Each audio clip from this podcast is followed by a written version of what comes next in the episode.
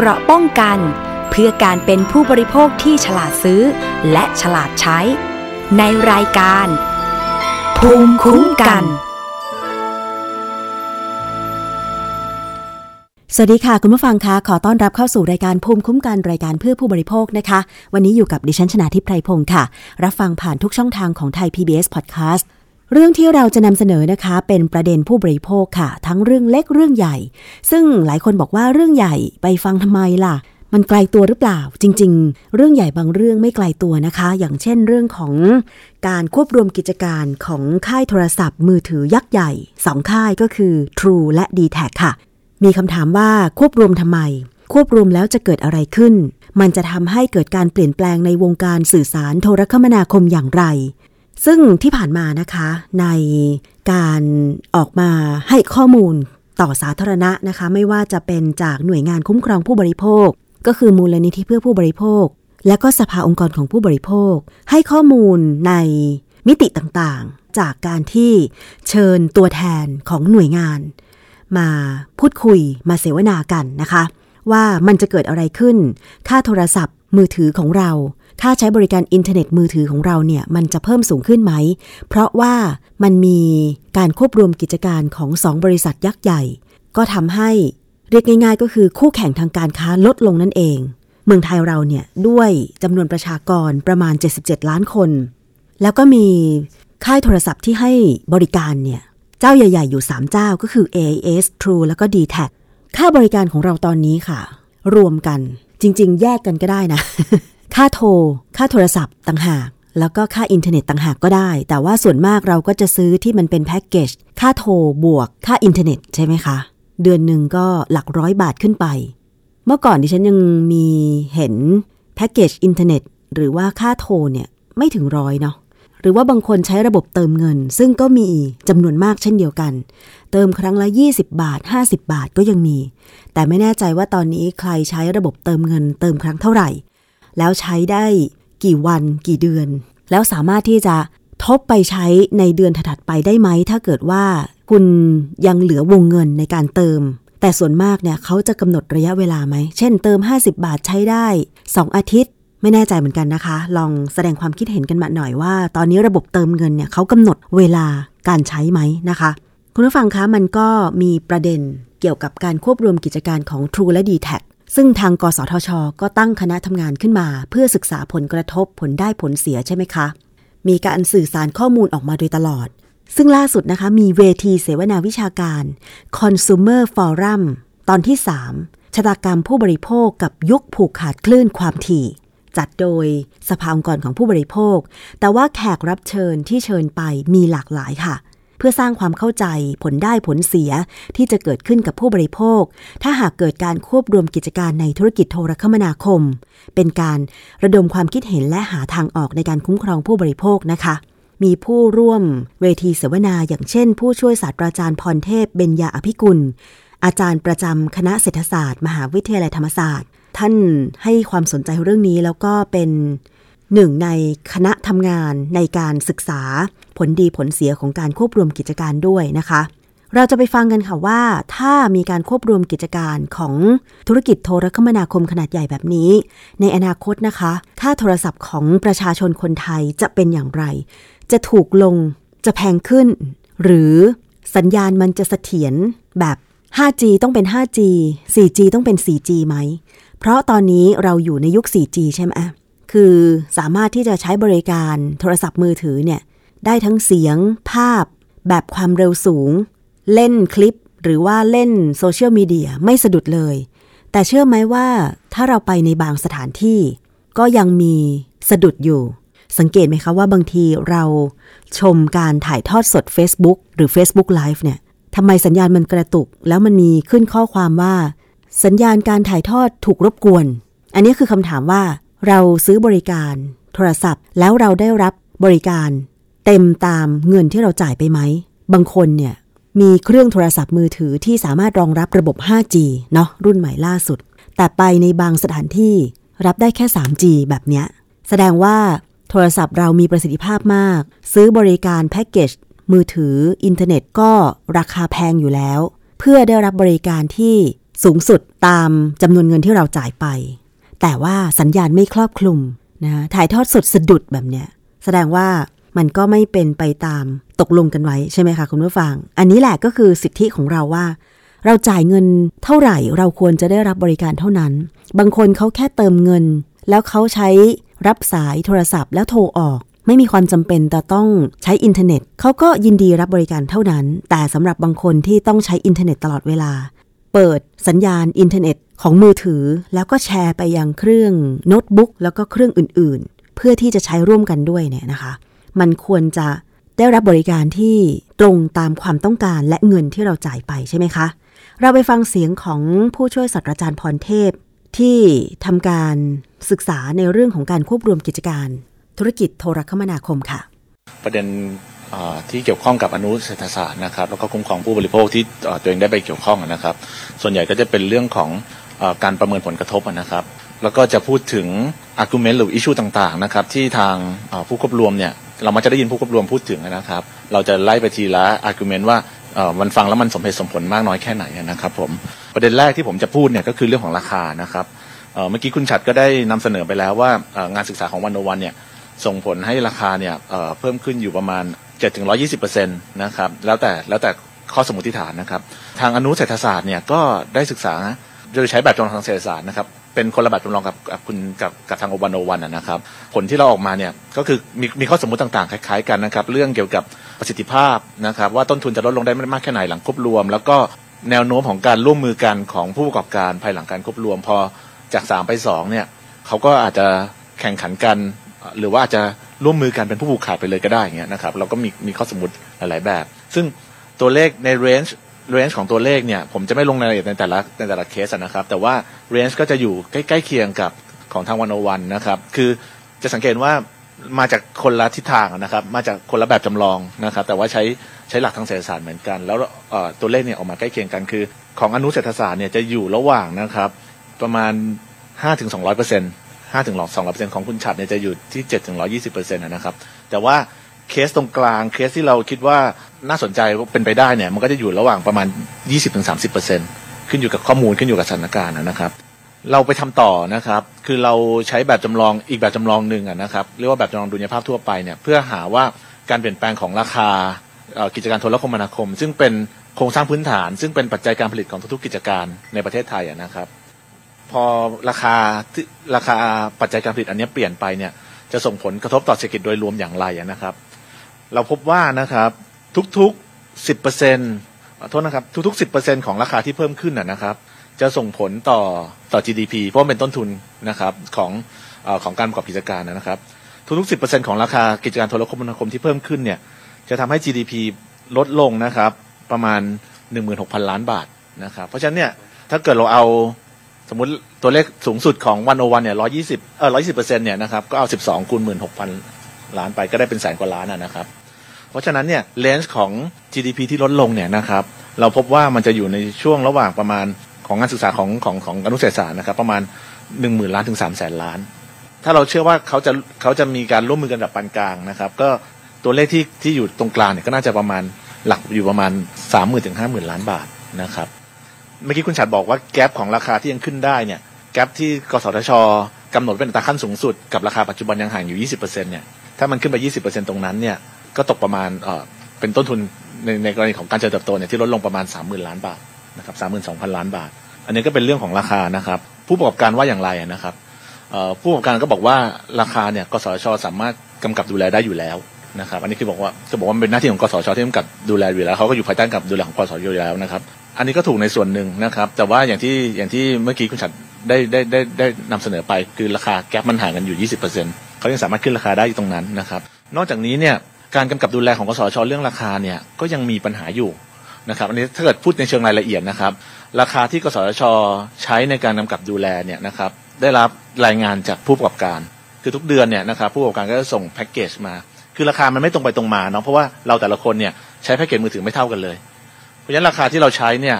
มันก็ควรต้องเป็นราคาเฉลี่ยใช่ไหมครับว่าของคุณจ่ายเท่าไหร่ของผมจ่ายเท่าไหร่อะไรยังไงนะครับแต่สิ่งที่ราคาที่กสชได้รับเนี่ยก็คือเป็นราคาแพ็กเกจ แพ็กเกจทั้งหมดที่ส่งมาแล้วเอามาหารโดยที่ไม่ได้ถ่วงน้ำหนักจำนวนคนใช้นะครับเพราะฉะนั้นเนี่ยมันก็เหมือนเป็นเกณฑ์ที่ผู้ประกอบการรู้อยู่แล้วว่า ถ้าเขาส่งแพ็กเกจจำนวนหนึ่งร้อยอันอันเนี้ยกสทชจะคำนวณออกมาได้เท่าไหร่ เพราะฉะนั้นเนี่ยราคามันถูกกาหนด ราคาตลาดที่กสทชใช้มันถูกกำหนดโดยผู้ประกอบการใช่ไหมครับเพราะว่าผู้ประกอบการคนส่งแพ็กเกจแล้วก็ไม่ได้บอกด้วยว่าแต่ละแพ็กเกจเนี่ยบางอันเป็นโปรลับใช่ไหมหรือว่าอะไรเงี้ยมีคนใช้น้อยมากส่งมาแต่ว่าให้น้ำหนักเท่ากัน อันนี้ก็จะเป็นปัญหาว่าราคาที่แท้จริงมันมันสะท้อนจริงหรือเปล่านะครับ อันนี้ก็เป็นเรื่องของราคานะครับ ประเด็นถัดมาเนี่ยนะครับเรื่องของการครอบคลุมของการให้บริการนะครับ argument ของผู้ประกอบการที่ควบรวมเนี่ยก็จะบอกว่าการควบครอบคลุมของโครงข่ายจะดีขึ้น หลังภายหลังการควบรวม เพราะว่าจะลงทุนได้มากขึ้นอะไรนะอย่างเงี้ยนะครับคำถามก็คือว่าโครงข่ายที่ใช้ร่วมกันได้มากขึ้นเนี่ยมันสามารถเกิดขึ้นได้ไหมถ้าไม่มีการควบรวม ประเด็นนี้ก็คือว่าจริงมันสามารถเกิดขึ้นได้ใช่ไหมครับเพราะว่า กสชก็มีมาตรการนะครับในการใช้โครงสร้างพื้นฐานร่วมกันอยู่แล้ว หรือถ้าเกิดว่าคุณต้องการใช้พื้นฐานร่วมกันแล้วมาตรการมันไม่รองรับ ก็สามารถที่จะให้กสชเนี่ยปรับปรุงมาตรการได้ คืออันนี้มันไม่ได้เป็นผลประโยชน์ที่ได้จากการรวมธุรกิจกันโดยตรง แต่ในทางตรงกันข้ามนะครับคุณหมอประวิทย์นะครับได้ได้เคยพูดไว้นะครับว่าพอภายหลังการควบรวมเนี่ยจริงๆแล้วปกติเนี่ยผู้ประกอบการเขาจะพื้นที่ในประเทศไทยเนี่ยมันจะมีพื้นที่เกรด A B C D ว่าอันไหนเป็นเป็นพื้นที่ทำกำไรสูงนะครับ ภายหลังการควบรวมเนี่ยเนื่องจากการแข่งขันมันน้อยลงเนี่ยเมื่อก่อนเนี้ยพื้นที่เกรด C ก็ยังมีการแข่งขันกันเพื่อจะไปขยายโครงข่ายนะครับ เพราะว่าคู่แข่งเยอะใช่ไหมครับก็ต้องแบบไปหาพื้นที่ที่ที่มันห่างไกลขึ้นนะครับ เพื่อที่จะเพื่อจะแคปเจอร์คอน sumer หรือผู้ใช้บริการได้มากขึ้น แต่พอหลังภายหลังการควบรวมเนี่ยแรงจูงใจตรงนี้มันจะหายไป พื้นที่เกรด C เนี่ยหรือพื้นที่ห่างไกลเนี่ยก็อาจจะไม่ได้รับการขยายโครงข่ายไปในขนาดนั้นนะครับ เพราะฉะนั้นเนี่ยมันก็อาจจะส่งผลในทิศทางตรงกันข้ามนะครับ argument ที่3นะครับที่ผู้ประกอบการชอบพูดถึงนะครับ ก็คือเรื่องของการควบรวมจะทำให้เกิด innovation จะเกิด technological transformation คือไอ้พวกคำที่มันเป็นคลีเช่ทั้งหลายนะครับ metaverse อะไรพวกนี้เขาก็จะเอามาใช้ว่ามันจะมีการมี innovation มีอะไรต่างๆนะครับ จะ transform ตัวเองไปเป็น tech company นะครับ ประเด็นก็คือว่าสิ่งเหล่านี้เนี่ยจำเป็นต้องควบรวมไหมถึงถึงทำได้ สามารถทำได้เลยไหมนะครับ กิจการโทรคมนาคมเนี่ยโดยทูกับดีแท็เนี่ยจริง ๆ แล้วเนี่ยสิ่งสิ่งที่เราห่วงคือเรื่องประเด็นเรื่องของโครงสร้างพื้นฐานเรื่องของคลื่นความถี่เรื่องของ infrastructure ต่างๆ ซึ่งตรงนี้เนี่ยมันอยู่คนละชั้นธุรกิจหรือคนละ layer ของ tech company พวก tech company ต่างๆเนี่ยก็คือเป็นกิจการที่ใช้โครงสร้างพื้นฐานอันนี้ เพราะฉะนั้นเนี่ยเป็นอุตสาหกรรมปลายน้ำเนาะทรูกับดีแทคเนี่ยเป็นอุตสาหกรรมต้นน้ำแต่ทีนี้เขาบอกว่า เขาจะต้อง transform ตัวเองเป็น tech company อะไรพวกนี้สิ่งเหล่านี้เขาสามารถที่จะทำได้เลย โดยที่ไม่ไม่จำเป็นต้องมารวมโครงสร้างพื้นฐานกัน นอกจากนี้นะครับ ในต่างประเทศเนี่ย เวลาเขาพูดถึงว่าผลประโยชน์ที่จะเกิดขึ้นกับผู้บริโภค เรื่อง innovation เรื่องอะไรต่างๆ เนี่ยนะครับ เวลาเขายื่นขออนุญาตเนี่ยเขาจะพยายาม quantify มาเป็นตัวเลขเลย ประเมินประมาณมาเลยว่าเขาจะทำอะไรบ้าง สิ่งที่มันจะเกิดมันคืออะไรบ้าง นวัตกรรมที่พูดถึงคืออะไร ประสิทธิภาพที่เกิดขึ้นประหยัดไปกี่เปอร์เซ็นต์ ลดต้นทุนไปได้เท่าไหร่ชั่งน้ำหนักเป็นตัวเลขออกมาแล้ว ผู้บริโภคจะจะได้เท่าไหร่ แต่ว่าถ้าเกิดเราฟังนะครับ หลาย ๆ ครั้งที่ที่ข่าวออกมานะครับ ผู้ควบรวมเนี่ยจะไม่ค่อยพูดถึงว่าเท่าไหร่ คือจะพูดแต่ว่าจะ transform เป็น tech company จะเพิ่มนวัตกรรม แต่เราไม่รู้ว่านวัตกรรมอะไร เราไม่รู้ผลประโยชน์คืออะไร เพราะฉะนั้นเนี่ยสิ่งเหล่านี้เนี่ยผมเคยถามนะครับใน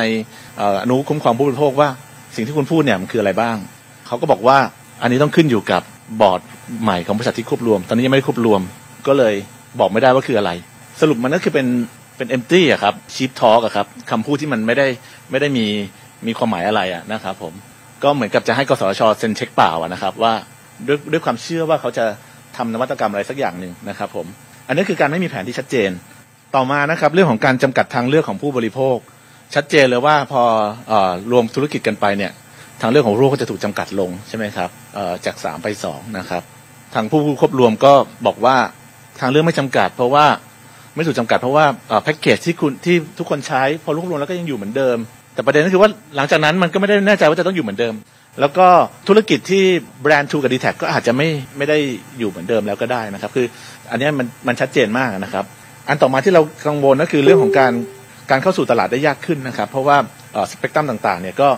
ถือครอง จะจะฉันไปค่อนข้างเยอะแล้วนะครับ ปัญหา MVNO ที่ปัจจุบันเนี่ยก็ยังมีปัญหาไม่ไม่เกิดขึ้นได้นะครับยังยังไม่สามารถจะเกิดขึ้นได้นะครับ MVNO เนี่ยมันเป็นแค่ส่วนหนึ่งที่ที่จะที่จะนำมาใช้นะครับในการที่เพิ่มการแข่งขัน แต่ว่าในปัจจุบันเนี่ยยังไม่มี MVNO เจ้าใดเลยนะครับที่เซ็นสัญญากับบริษัท AS 2 d t a c MVNO ทุกอันเนี่ยเป็นของ NT หมดเลย แล้วเราจะคาดหวังได้อย่างไรว่าว่ามันจะเกิดนะครับ สุดท้ายนะครับ ผู้ควบรวมเนี่ยบอกว่าทุกคนดีขึ้นไม่มีใครแย่ลง บริษัทได้กำไรมากขึ้นนะครับเพราะเขาบอกว่าเขาอ้างว่าตอนนี้แข่งขันเยอะเขาต้องควบรวมเพื่อจะให้เข้มแข็งมากขึ้น ควบรวมแข่งขันเยอะแล้วอยากควบรวมเพื่อจะได้ไม่ต้องแข่งขันใช่ไหมครับบริษัทกำไรดีขึ้นผู้บริโภคดีขึ้นคำถามก็คือว่ามันจะเกิดขึ้นแบบนี้ได้เพราะคือเค้กมันต้องก้อนใหญ่ขึ้นใช่ไหมครับเพราะไม่งั้นเนี่ยเขาก็ต้องเอามาจากผู้บริโภคคำถามคือเค้กมันก้อนใหญ่ขึ้นจากอะไร ประสิทธิภาพเราก็ยังไม่เห็นชัดเจนนะครับว่าต้นทุนมันลดลงแค่ไหนนะครับอินโนเวชันอะไรก็ยังไม่เกิดตลาดขยายไหมตลาดก็ไม่ได้ขยาย นะครับเพราะตอนนี้ตลาดก็ค่อนข้างอิ่มตัวแล้วนะครับ เพราะฉะนั้นมันนำมาสู่ข้อสรุปเดียวนะครับ ว่าถ้าบริษัทเขาดีขึ้นได้เนี่ยมันต้องควักมาจากผู้บริโภค เค้กมันอาจจะขยายได้ แต่ว่าเขาต้องแสดงให้เห็นได้ชัดเจนว่ามันคืออะไรครับมันไม่ใช่แค่แค่พูดมาเฉยค่ะนั่นคือเสียงของผู้ช่วยศาสตราจารย์พรเทพ เบญญาอภิกุลนะคะ อาจารย์ประจำคณะเศรษฐศาสตร์ มหาวิทยาลัยธรรมศาสตร์ค่ะหนึ่งใน คณะกรรมการศึกษานะคะ เรื่องของการควบรวมกิจการธุรกิจโทรคมนาคมระหว่าง True กับ d t แทนะคะ คงจะได้ฟังกันไปอะว่าถ้ามันเกิดการควบรวมจริง ๆ หน่วยงานกำกับดูแลอย่างกสทช ถ้าอนุญาตให้มีการควบรวมเนี่ยนะคะ มันจะเกิดอะไรขึ้น จะเห็นได้ชัดว่า จริง ๆ หลาย ๆ อย่างที่ผู้ประกอบการบอกมา ไม่ว่าจะเป็นการนำบริษัทไปสู่เทคคอมพานีก็คือ บริษัทที่ก้าวล้ำทันสมัยในเรื่องของเทคโนโลยี ในอนาคตหลาย ๆ อย่าง ซึ่งไม่ต้องควบรวมก็สามารถที่จะพัฒนาบริษัทของตัวเองได้เลย ตรงนี้แหละค่ะ น่าสนใจว่าค่าโทรศัพท์ ค่าอินเทอร์เน็ตของเรา มันจะมีการปรับขึ้นในอนาคตอย่างไร เพราะว่าการแข่งขันในตลาดจาก 3 เจ้าเหลือ 2 เจ้า คู่แข่งมันก็คือ AS ก็จะเป็นคู่แข่งกับ True และ d t แทใช่ไหมคะ d t แทกับ True ก็จะมีคู่แข่งแค่ AS เจ้าเดียว การแข่งขันการลดราคาคงไม่มี มีแต่สูงขึ้นสูงขึ้น ใช่ไหมคะ ถึงแม้ว่าเราจะบอกว่าค่าเงินมัน ค่าเงินเฟอ้อมันเพิ่มมากขึ้น เพราะฉะนั้นเราจึงต้องจ่ายค่าสินค้าและบริการต่างๆ เพิ่มสูงขึ้น อันนี้มันจริง แต่ว่ามันจ่ายแบบก้าวกระโดดหรือเปล่า จ่ายไปแล้วคุ้มกับการให้บริการจริงหรือเปล่านะคะคุณผู้ฟัง น่าสนใจมากติดตามกันต่อค่ะ ว่าจะมีการอนุมัติให้ควบรวม กิจการโทรศัพท์ ระหว่าง True กับ d t แทหรือไม่นะคะ ไปที่ประเด็นเรื่องของการที่บริษัทสินมั่นคงประกันภัยนะคะ ยื่นขอฟื้นฟูกิจการสารล้มละลายกลางค่ะ นัดไต่สวนคำร้อง การขอฟื้นฟูกิจการของบริษัทสินมั่นคงประกันภัยนัดแรกนะคะ ที่มีผู้เอาประกันภัยโควิด -19 ยื่นคัดค้านการฟื้นฟูกิจการกว่า 2,928 คนค่ะ ระยะเวลาการจ่ายเงินประกัน ที่ยังไม่ชัดเจนและการประวิงเวลาการจ่ายค่าสินไหมทดแทน ที่ผู้เอาประกันภัยโควิด -19 กับบริษัทสินมั่นคงประกันภัย ได้ร้องเรียนแล้วก็ ยื่นเรื่องการจ่ายชดเชยค่าสินไหมทดแทนไป ยังเป็นสิ่งที่ผู้เอาประกันโควิด -19 เกิดความกังวลค่ะ วันนี้จึงได้รวมตัวกัน ไปคัดค้านการยื่นขอฟื้นฟูกิจการของสินมั่นคงประกันภัยต่อศาลล้มละลายกลางนะคะ มีการรวมตัวกันของผู้เอาประกันภัยโควิด -19 กับสินมั่นคงกว่า 100 คน ที่ศาลล้มละลายกลางถนนแจ้งวัฒนะค่ะ เพื่อฟังคำไต่สวนของศาลล้มละลายกลาง และยื่นคัดค้านต่อการฟื้นฟูกิจการของบริษัทสินมั่นคงประกันภัยนะคะ ภายหลังจากศาลมีคำสั่งรับคำร้อง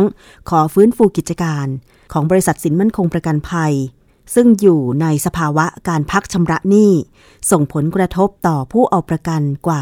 350,000 คนค่ะ ตอนนี้นะคะคุณผู้ฟัง ใครซื้อประกันโควิด -19 แล้วติดโควิด แล้วก็อาจจะรวบรวมหลักฐานยื่นไป เพื่อเรียกร้องการชดเชยเยียวยาตามสัญญาในกรมธรรม์ต่อสินมั่นคงเนี่ยเขายังไม่สามารถที่จะจ่ายเงินชดเชยเยียวยาให้คุณได้ เพราะว่าเขา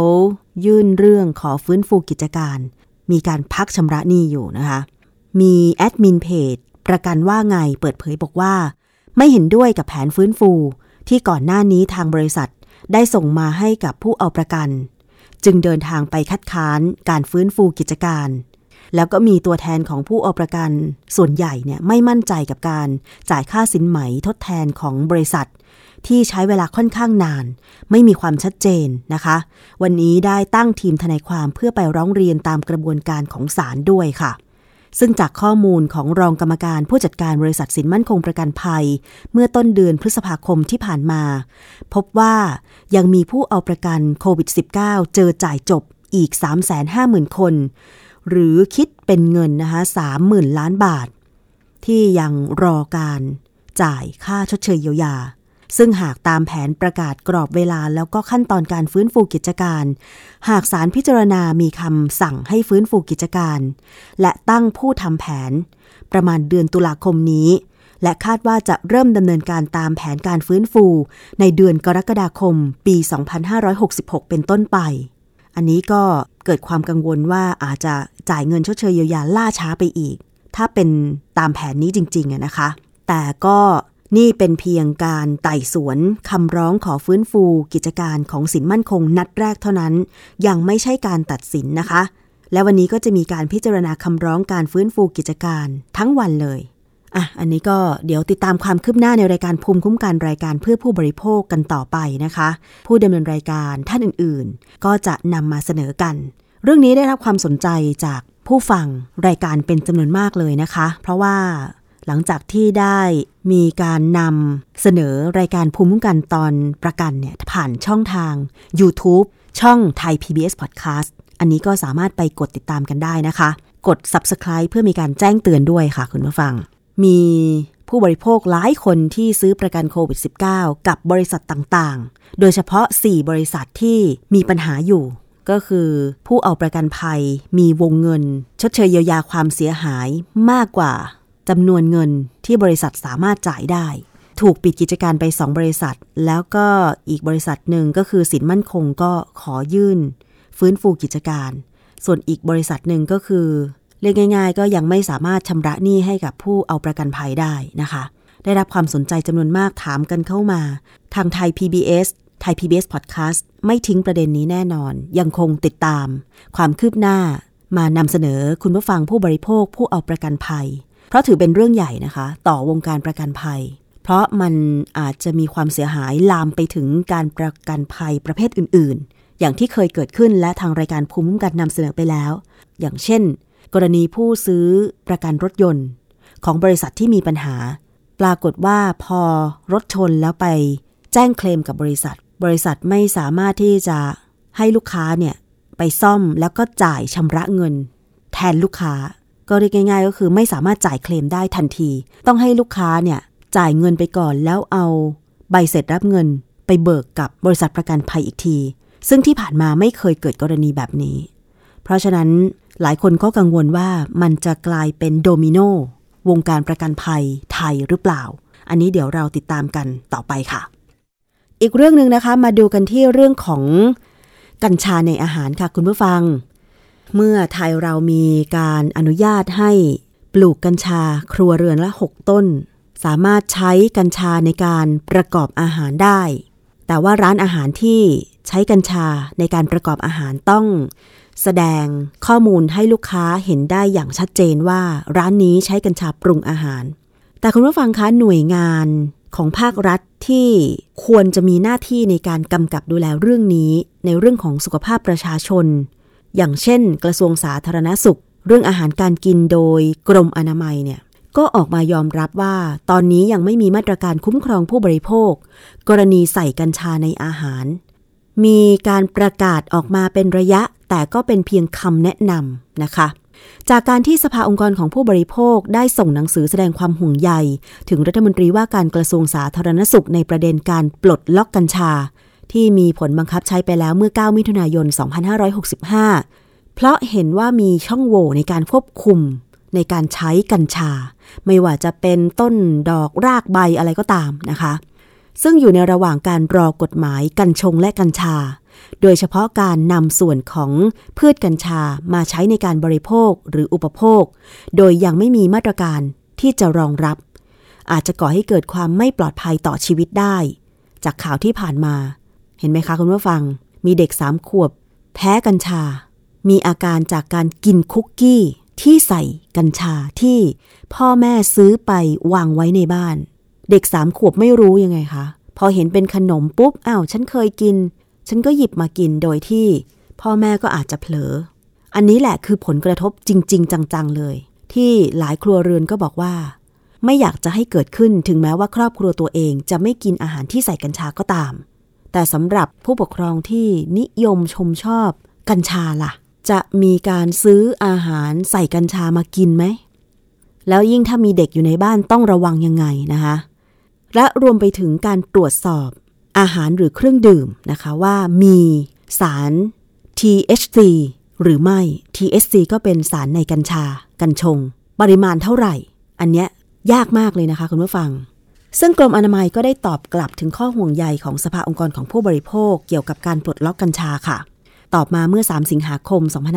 2565 โดยในประเด็นข้อถามที่ว่าหน่วยงานใด จะเป็นผู้ตรวจสอบสถานประกอบกิจการร้านอาหาร และจะมีวิธีการตรวจสอบอย่างไร ว่าอาหารและเครื่องดื่มเหล่านั้นมีสาร THC เกินกว่าร้อยละ 0.2 หรือไม่ ซึ่งสาร THC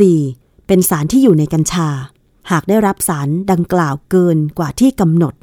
ก็อาจจะทำให้ผู้บริโภคเสี่ยง มีอาการข้างเคียงผลกระทบ เพราะว่าแต่ละคนเนี่ยนะคะ ความไวต่อสารในกัญชา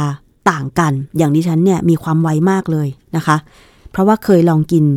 อาหารที่มีส่วนผสมของใบกัญชาแล้ว และปฏิญาณตนว่าจะไม่กินอีก เพราะตัวเอง ไวต่อสารในกัญชามาก ต่อให้จะกินแค่ใบ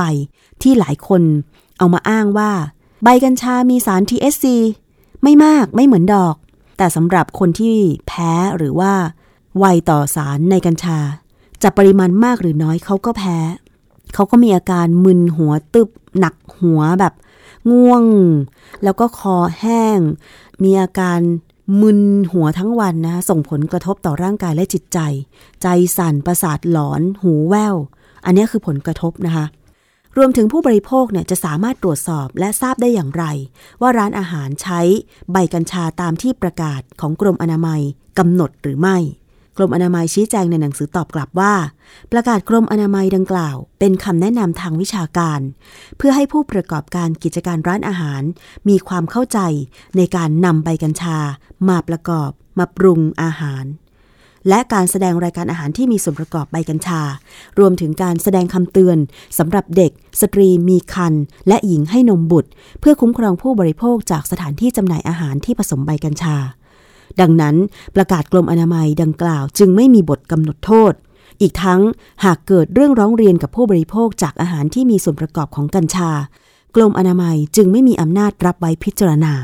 นอกจากนี้ยังได้ชี้แจงถึงประเด็นการลงพื้นที่ตรวจสอบสาร TSC ในอาหารว่า ขณะนี้ยังไม่มีหน่วยงานเฉพาะในการทำหน้าที่ดังกล่าว ซึ่งกรมวิทยาศาสตร์การแพทย์กำลังมีการทำวิจัย และพัฒนาชุดทดสอบอย่างง่าย เพื่อตรวจสอบหาค่า TSC ในอาหาร ดังนั้นนะคะ หากต้องการตรวจสอบปริมาณสาร THC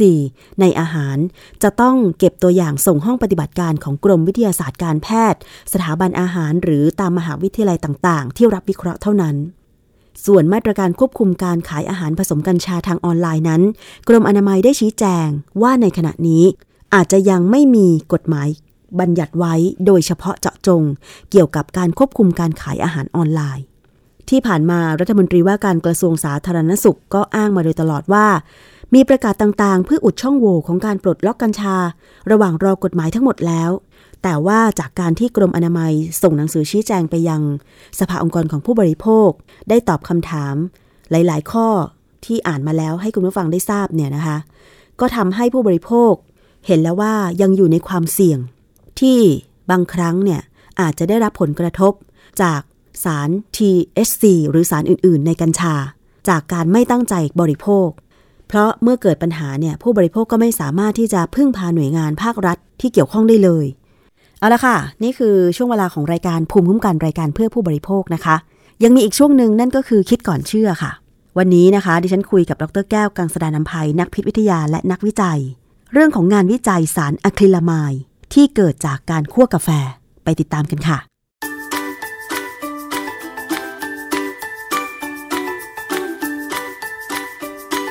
ช่วง คิดก่อนเชื่อพ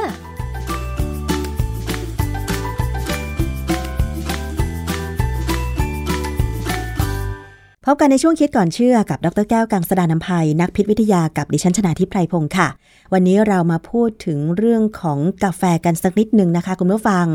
การคั่วเมล็ดกาแฟเนี่ย เกิดสารชนิดหนึ่งที่เรียกว่าอะคริลามายซึ่งเป็นสารที่เกิดขึ้น ในกระบวนการปรุงอาหารก็คือนำอาหารไปผ่านความร้อนเนี่ยต้องเกิดสารชนิดนี้ แล้วสารชนิดนี้เนี่ยมีข้อมูลนะคะ ว่ามันเป็นส่วนทำให้ก่อมะเร็งได้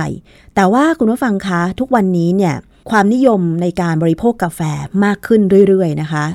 สังเกตได้จากตัวดิฉันเองก็ต้องดื่มกาแฟวันละหนึ่งแก้ว ทุกวันเลย เชื่อว่าคุณผู้ฟังหลายท่านก็ชอบดื่มกาแฟเหมือนกัน ทีนี้เราควรจะกังวลไหมกับการดื่มกาแฟว่าขั้นตอนของการคั่วเมล็ดกาแฟเนี่ยมันทำให้เกิดสารอะคริลามายซึ่งมีส่วนทำให้ก่อมะเร็ง แล้วควรจะระมัดระวังอย่างไรต้องไปดูเรื่องของงานวิจัยค่ะ อาจารย์คะ เห็นบอกว่ามีข้อมูลทั้งของต่างประเทศแล้วก็ของในไทยในการเก็บข้อมูลเรื่องของการ เกิดสารอะคริลามายในเมล็ดกาแฟเหรอคะอาจารย์ ครับคือในในช่วงเดือนกุมภาพันธ์ถึงพฤษภาคม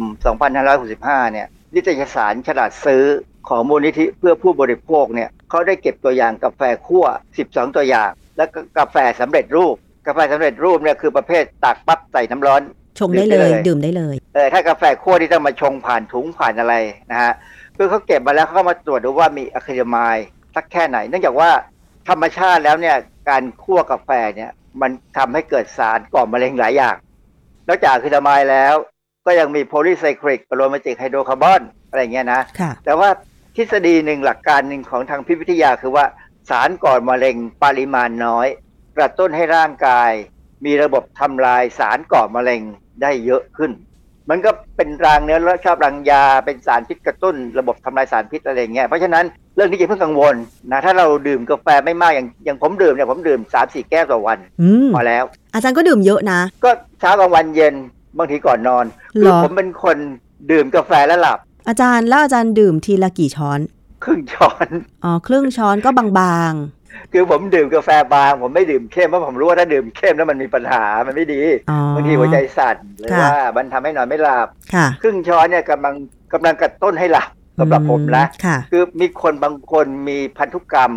ดื่มกาแฟหลับ ลูกสาวผมก็เป็นเหมือนผมนะไม่มีปัญหา แต่บางคนไม่ได้นะ อย่างพันยานี่ไม่ได้เลย ดื่มหลังเที่ยงนะแทบจะไม่หลับเลยกลางคืนต้องไปหลับเอาตีหนึ่งตีสองเพราะฉะนั้นแต่ละคนไม่เหมือนกันทีนี้พอการมา ตรวจว่ามีอะคริลามายในกาแฟหรือเปล่าเนี่ยผลที่ออกมาเนี่ยมันปรากฏว่าอย่างยุโรปเนี่ยยุโรปก็บอกว่ากาแฟของเขาเนี่ยมีอะคริลามายได้ไม่เกิน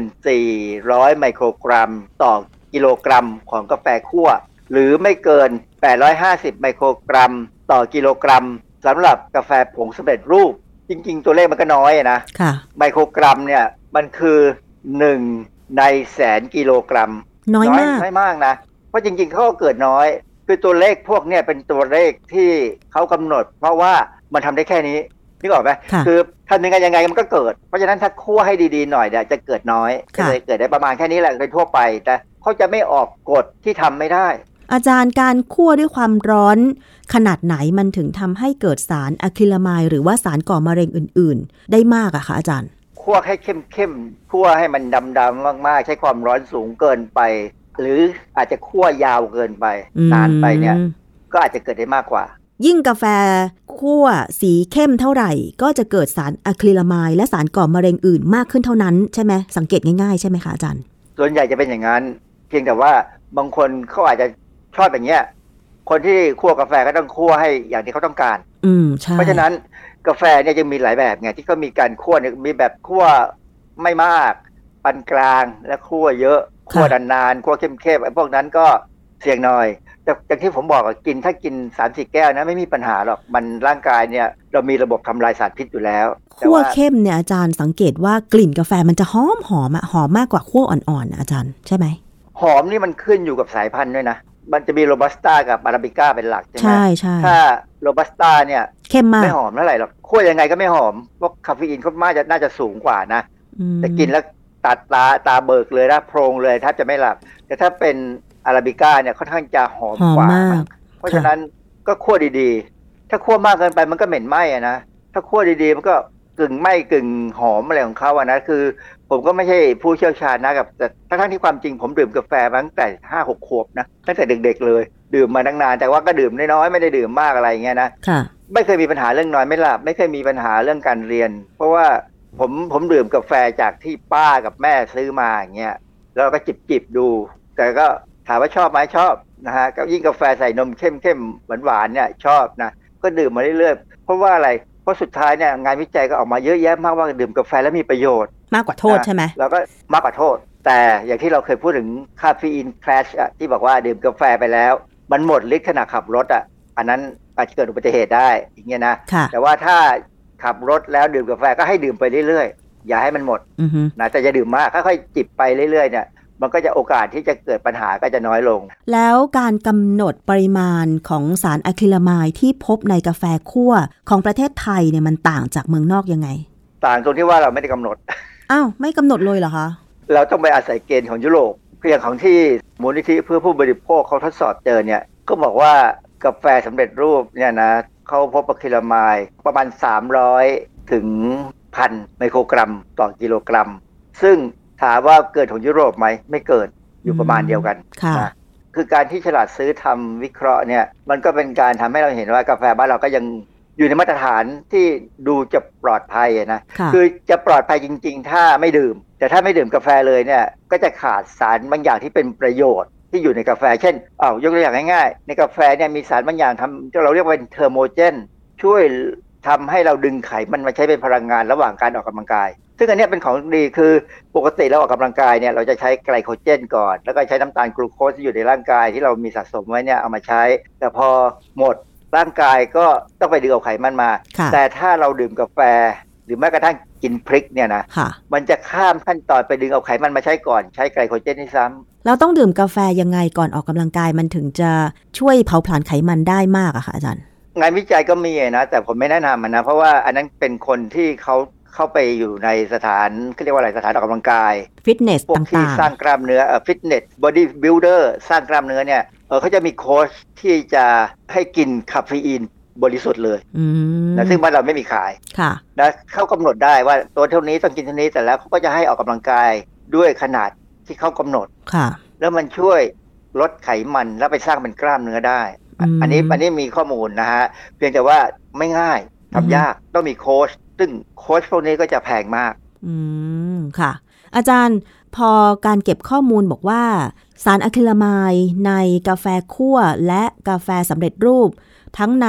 ของต่างประเทศแล้วในเมืองไทยมันอยู่ในปริมาณที่รับได้ ไม่ก่อให้เกิดเป็นมะเร็งในอนาคตแบบเนี้ยมันจะมีคำแนะนำอะไรไหมที่ปลอดภัยสำหรับมนุษย์อะคะอาจารย์ จริงๆเนี่ยนะปลอดภัยไม่ปลอดภัยเนี่ยมันขึ้นอยู่กับปริมาณการดื่ม ถ้าเราเห็นอย่างอย่างในในหนังฝรั่งเนี่ยคนอเมริกันเนี่ยดื่มกาแฟวันหนึงเป็นสิบยี่สิบแก้ว แต่กาแฟของฝรั่งอเมริกันเนี่ยอเมริกาโน่เนี่ยจืดไม่อร่อยเขาชงจืดมากไม่อร่อยจืดจางเขาเขาดื่มเพื่อ ให้ได้ความร้อนแล้วก็ได้กลิ่นอันนั้นเองไม่ได้หวังนู่นหวังนี่มากมายอะไรนักนะ แต่ว่าถ้าเป็นของคนไทยเนี่ยค่อนข้างเข้มนะโดยเฉพาะกาแฟโบราณเนี่ยผมแนะนำเลยว่าดื่มกาแฟโบราณเนี่ยให้ดื่มเป็นช็อตแก้วที่เป็นเล็ก ๆ แก้วช็อตคือนึกออกไหมครับเวลาสมัยสมัยรุ่นผมเด็ก ๆ หรือยังหนุ่มๆเนี่ยนะกาแฟเนี่ยใส่แก้วแล้วก็ชงใช้นมข้นหวานแล้วคนเนี่ยแก้วนั้นค่อนข้างใหญ่พอสมควรแล้วเป็นสองเท่าของช็อตนะค่ะกาแฟเล็ก ๆ แก้วเล็ก ๆ ที่เขาบางทีเขาแถมมากับ กาแฟแพงๆอะนะแก้วจะเล็กมากนะ ดื่มเขาก็ดื่มแบบใจเย็นๆดื่มจิบกัน แต่ว่าคนไทยเนี่ยชอบดื่มแบบซดอะเพราะฉะนั้นอย่าดื่มแบบนั้นถ้ากาแฟเข้มอือฮึแต่ว่าถ้าดื่มแบบผมเนี่ยกาแฟจางเนี่ยไม่เป็นไรแก้วใหญ่หน่อยก็ได้ เพราะว่าผมดื่มเอากาแฟคาเฟอีนบ้างอะนะเล็กน้อยไม่มากนะเพราะว่าไม่เกินช้อนหนึ่งเนี่ยผมตักกาแฟสำเร็จรูปเนี่ยชงเนี่ยแล้วผมมักจะชงกับนมถั่วเหลือง เพราะว่านมถั่วเหลืองให้ประโยชน์ค่ะ นะแล้วเราก็ดื่มกาแฟก็แทนที่จะไปใช้นมข้นหวานซึ่งมีน้ำตาลเยอะเกินไปมีนู่นมีนี่ ซึ่งบางทีก็ไม่มีประโยชน์กับร่างกายนะ ใช้นมถั่วเหลืองเนี่ยได้ประโยชน์จากนมถั่วเหลืองแล้วยังได้กาแฟบ้างพอสมควร พอที่ร่างกายต้องการค่ะ อาจารย์แล้วมันเคยมีงานวิจัยอะไรไหมคะ ที่พูดถึงผลเสียของการ ได้รับอะคริลามายจากการดื่มกาแฟแล้วก่อให้เกิด โรคมะเร็งหรือโรคอื่นเนี่ยค่ะอาจารย์ เออยังไม่มีนะคืออะคริลามายเนี่ยเรากังวลเรื่องในมันฝรั่งทอด ในเผือกทอดในอะไรหลาย ๆ อย่างนะรวมถึงกาแฟเนี่ยงานวิจัยบอกว่าในสัตว์ทดลองเนี่ยถ้าได้อะคริลามายบริสุทธิ์เนี่ยเป็นมะเร็ง แต่ไม่เคยมีการทดลองให้สัตว์ทดลองกินกาแฟแล้วเป็นมะเร็งค่ะยังไม่มี ซึ่งอะคริลามายถ้าสมมติว่าเราได้รับเข้าไปเข้าสู่ร่างกาย กระบวนการมันจะเป็นยังไงคะอาจารย์ มันเป็นสารก่อมะเร็งขึ้นอยู่กับว่าก่อกับมะเร็งที่ไหนส่วนใหญ่จะเป็นที่ตับมานะค่ะแต่ว่าร่างกายเนี่ย ถ้าเรากินไม่มากกินช้าๆเนี่ย ร่างกายก็จะทำลายทิ้งทันอืมนะฮะทำลายทิ้งทันค่ะที่สำคัญคือยังไม่ค่อยมีงานวิจัยที่บอกว่าถ้ากินสารก่อมะเร็งหลายอย่างเนี่ยจะเป็นยังไง เพราะว่าเรากินอาหารหลายหลากอะบางทีสารก่อมะเร็งก็มีอย่างอย่างกินอาหารเหมือนกาแฟเนี่ยมีสารก่อมะเร็งหลายอย่างนะมีทั้งเคลามาย มีทั้ง PAS สิ่างเงี้ยแล้วอาจจะมีอย่างอื่น มีรวมไปถึงสารอะฟลาท็อกซินอาจจะมีได้พอสมควรถ้าจะตรวจสอบนะ อาจจะมีโอคราท็อกซิน A ซึ่งมักจะอยู่ในกาแฟ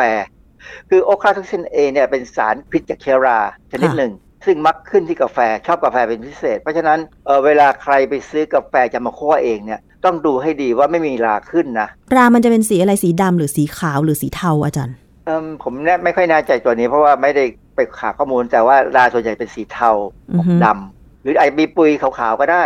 แต่ว่ามันดูยากนะ ถ้าสมมติว่าจะดูว่าราขึ้นในเมล็ดกาแฟไหม เพราะว่ามันจะเป็นสีน้ำตาลอ่อนถึงเข้มอย่างเงี้ย เราดูความชื้นอืมถ้ากาแฟซื้อมาแล้วเป็นเม็ดเนี่ยนะไม่แห้งอะ ดูไม่แห้งก็อย่าไปตากแดดเลยทิ้งเลยอืมเพราะเวลามันขึ้นเนี่ย เวลามันเกิดแล้วเนี่ย สารพิษมันมักจะซึมเข้าไปในเนื้อกาแฟ หรือไปในอืมในเนื้อของอาหารที่มันใช้เป็นที่มันเกิดที่มันเจริญอะค่ะ อาจารย์แล้วทีนี้สมมุติว่าถ้าเราชอบกินอาหารทั้งแบบผ่านความร้อนแบบปิ้งย่าง โดยเฉพาะอย่างคนไทยอย่างเงี้ย เวลากินส้มตำก็ต้องมีคอหมูย่าง เนื้อย่างไส้ย่างอะไรอย่างเงี้ยอาจารย์มันก็มันก็ผ่านกระบวนการที่อาจจะทำให้ก่อให้เกิดสารก่อมะเร็ง ได้มากกว่าคนที่อาจจะกินอาหารโดยการปรุงแบบอื่นๆไหมคะอาจารย์กินอาหารมีผักผลไม้นะพวกหมูย่างคอหมูย่างกินกับผักผลไม้กินกับยำทำเป็นยำก็ได้ส่วนใหญ่ผม เวลาผมทำอาหารที่ต้องผ่านความร้อนสูงๆเนี่ยผมจะยำเอา หรืออย่างกรณีอย่างยกตัวอย่างง่ายๆ ไก่น้ำแดงเงี้ยผมก็เอาไก่เนี่ยไปย่างก่อนไปเบคไปไปทำให้มันสุกก่อนแล้วเราก็ทำน้ำแดงใช่ไหมโดยวิธีการนี้ก็มีหลายหลายสูตรนะน้ำแดงเนี่ยมันจะมีซอสมะเขือเทศเยอะนะแล้วก็มีสารอะไรที่เป็นสารสมุนไพรเนี่ยหลายอย่าง ซึ่งพวกเนี้ยส่วนใหญ่จะต้านพิษได้ เพราะฉะนั้น ไก่ย่างน้ำแดงเนี่ยมีทั้งสารก่อมะเร็งสารต้านมะเร็งกินเข้าไปมันอาจจะถัวกันไปไม่มีปัญหาก็ได้ แล้วเราก็กินผักผลไม้ตามเข้าไปด้วย ต้องมีผักผลไม้อืมต้องมีสมุนไพรมีเครื่องเทศ วิถีชีวิตคนไทยโดยเฉพาะคนอีสานเนี่ยคือทำให้ทำให้การกินของคนไทยเนี่ยเป็นไปในทิศทางเดียวกันหมดเลยนะ ดิฉันคิดว่าคือไก่ย่างส้มตำคอหมูย่างคือแบบอะไรก็ย่างๆหมดเลยอะ่ะการจะมาทำไก่น้ำแดงนี่ มันเป็นไปได้น้อยอะอาจารย์ ก็ไม่เป็นไรก็ก็ยำก็กินถ้ากินส้มตำได้ด้วยก็ดีเพราะส้มตำก็มีของดีทั้งนั้นเลยที่จะช่วยได้ ผมผมได้ทำตลอดนะ กินอะไรย่างๆอะกินไปเถอะเพราะมันชอบกินแต่อย่ามากนักกินอือฮึให้พอพอสมควรค่ะแล้วก็กินส้มตำเพราะว่าไม่น่าจะมีปัญหาค่ะกินส้มตำเสร็จก็ออกกำลังกายหน่อยอะไรอย่างเงี้ยมันก็ดูจะทำให้ร่างกายเนี่ยไม่อ้วนเกินไปประเด็นปัญหาคืออาหารบางอย่างที่มีสารพิษเนี่ยมีปัญหาได้กับคนอ้วนมากกว่าคนที่สมส่วน อืมค่ะ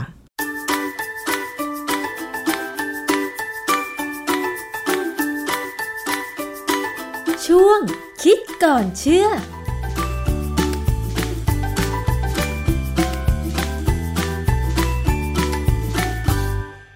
และนี่ก็คือช่วงคิดก่อนเชื่อกับดรแก้วกังสดานนภัยนักพิษวิทยานะคะ เรานำงานวิจัย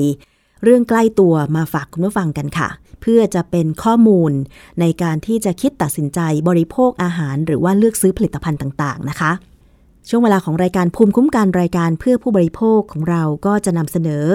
สิ่งรอบตัวผู้บริโภคทั้งประเด็นปัญหาสิ่งที่เป็นผลกระทบ แล้วก็หาแนวทางในการแก้ไขปัญหานะคะ เรื่องของสุขภาพค่ะ ถึงแม้ว่า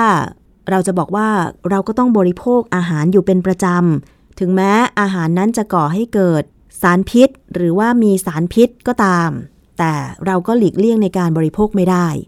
ทีนี้ข้อมูลที่เรานำเสนอเนี่ยค่ะ ไม่ได้บอกว่าห้ามกินอย่างโน้นอย่างนี้นะคะ เพียงแต่ว่าถ้าเรารู้ว่ามันกินแล้วจะเกิดอะไรขึ้น เราจะได้ปรับเปลี่ยนวิธีการปรุง หรือปรับเปลี่ยนวิธีการกิน หรือระมัดระวังให้มากขึ้น เพื่อลดผลกระทบในระยะยาวค่ะคุณผู้ฟัง เราก็ไม่รู้เหมือนกันนะคะว่า ในอนาคตเนี่ยเราจะเจ็บป่วยเป็นโรคอะไรบ้าง บางคนตอนหนุ่มๆสาวๆสุขภาพแข็งแรงมากเลยเป็นนักกีฬา แต่พอเข้าสู่วัยหนึ่งนะคะอาจจะ 35 ปี ไปแล้วหรือ 40 ปีไปแล้วเนี่ยทำไมบางคนถึงอ้วนมาก หรือทำไมบางคนไม่อ้วนแต่เป็นไขมันในเลือดสูง หรือเป็นความดันโลหิตสูงแบบเนี้ยมันก็หาสาเหตุไม่ได้เหมือนกันใช่ไหมคะ เพราะฉะนั้นเนี่ยก็คือถ้าเราได้ข้อมูลในด้านสุขภาพแบบนี้แล้ว เราก็จะได้ระมัดระวังการใช้ชีวิตเพื่อที่จะสุขภาพดี ไม่เจ็บป่วยด้วยโรคเรื้อรัง ไม่ทุกข์ทรมาน ตลอดที่เรามีชีวิตอยู่ ใช่ไหมคะคุณผู้ฟังคือ คนเรายุคสมัยเนี้ยมีคำพูดบอกว่า อายุไม่ถึงร้อยปีเดี๋ยวเราก็ตายแล้ว แต่ว่าก่อนจะตายเนี่ยค่ะ ในระหว่างที่เรามีชีวิตอยู่ ยิ่งโดยเฉพาะถ้าเราอายุ 60 ปีขึ้นไป หลายคนบอกว่าทำยังไงดีล่ะ ให้สุขภาพดี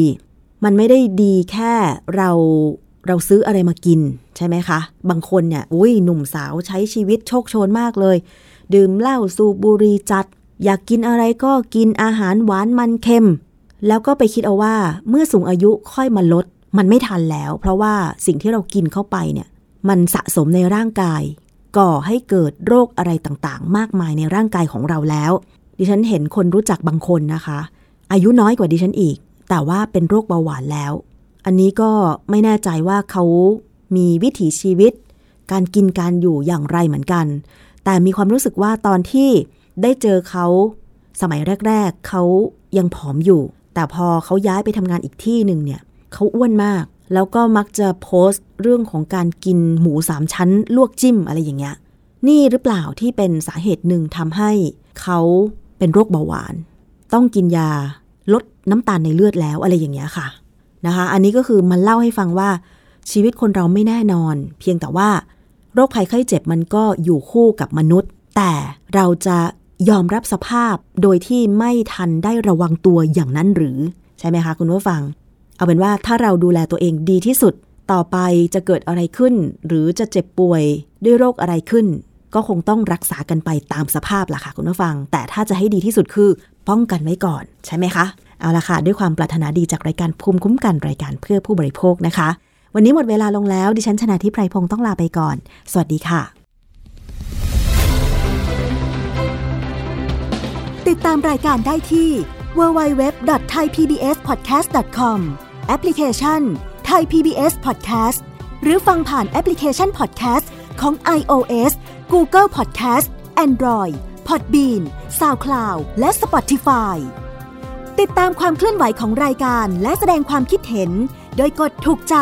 ที่ facebook.com/thaipbspodcast